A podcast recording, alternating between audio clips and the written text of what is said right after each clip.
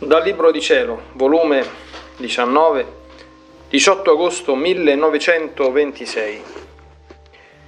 Gesù incoraggia colui che deve intraprendere la stampa degli scritti sulla santissima volontà di Dio, potenza degli atti fatti nel volere divino. Mentre pregavo mi sono trovata fuori di me stessa e nel medesimo tempo Vedevo il reverendo padre che deve occuparsi per la stampa degli scritti sulla Santissima Volontà di Dio con nostro Signore vicino, che prendeva tutte le conoscenze, effetti e valori che ha manifestato sul supremo volere, che cambiati in fili di luce li suggellava nella sua intelligenza, in modo da formare come una corona di luce intorno alla sua testa.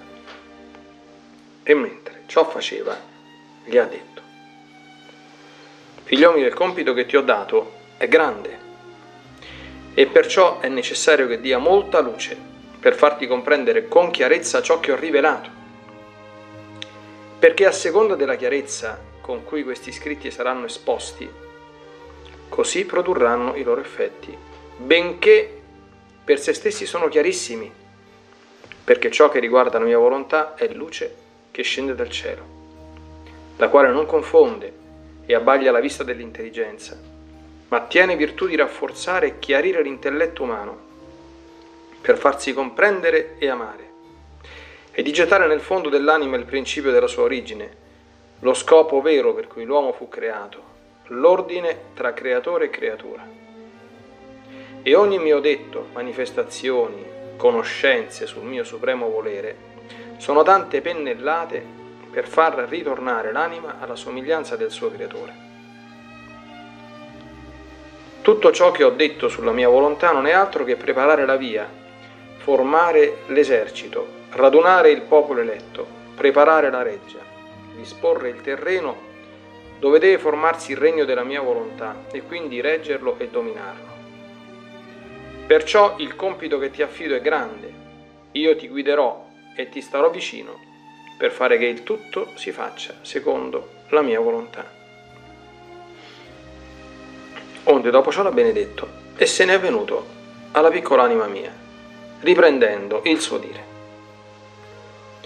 Figlia mia, quanto mi interessa la mia volontà, come amo, sospiro che sia conosciuta. È tanto il mio interesse che sono disposto a dare qualunque grazia a chi vuole occuparsi di farla conoscere. Oh, come vorrei che si facesse presto, perché vedo che tutti i miei diritti mi saranno restituiti.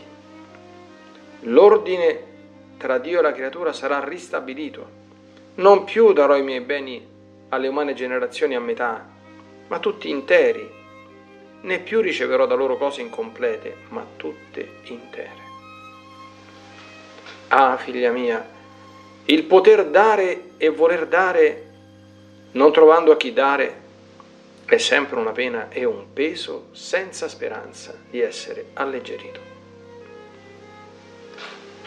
Se tu sapessi con quanta gelosia d'amore sto intorno all'anima quando la vedo disposta a fare i suoi atti nella mia volontà Prima che cominci l'atto vi faccio scorrere la luce e la virtù della mia volontà, affinché l'atto prenda il suo principio sopra la virtù che contiene la mia volontà.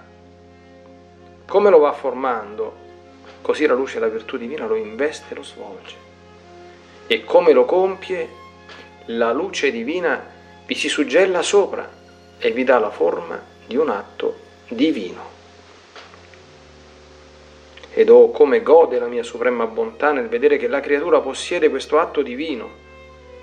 A questi atti il mio eterno amore non dice mai basta, dà, dà sempre perché in questi atti divini, formati dalla creatura nella mia volontà, il mio amore non sa limitarsi, perché essendo divini deve rimeditarli con amore infinito e senza limiti.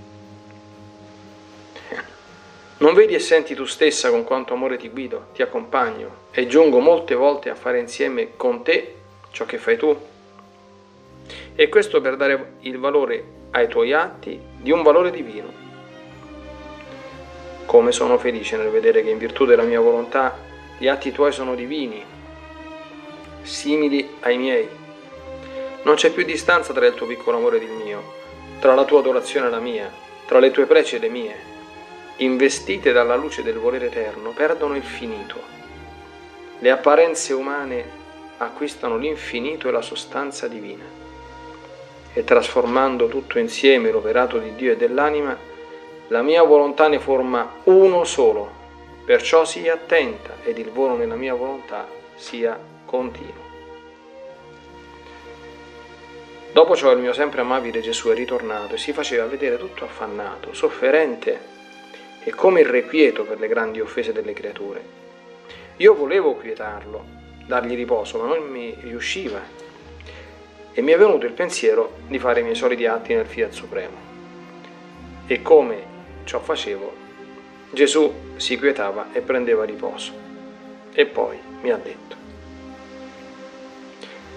Figlia mia, gli atti nella mia volontà sono più che raggi solari, che volendoli guardare la vista resta eclissata dalla luce, in modo che non può né guardare né distinguere più nulla.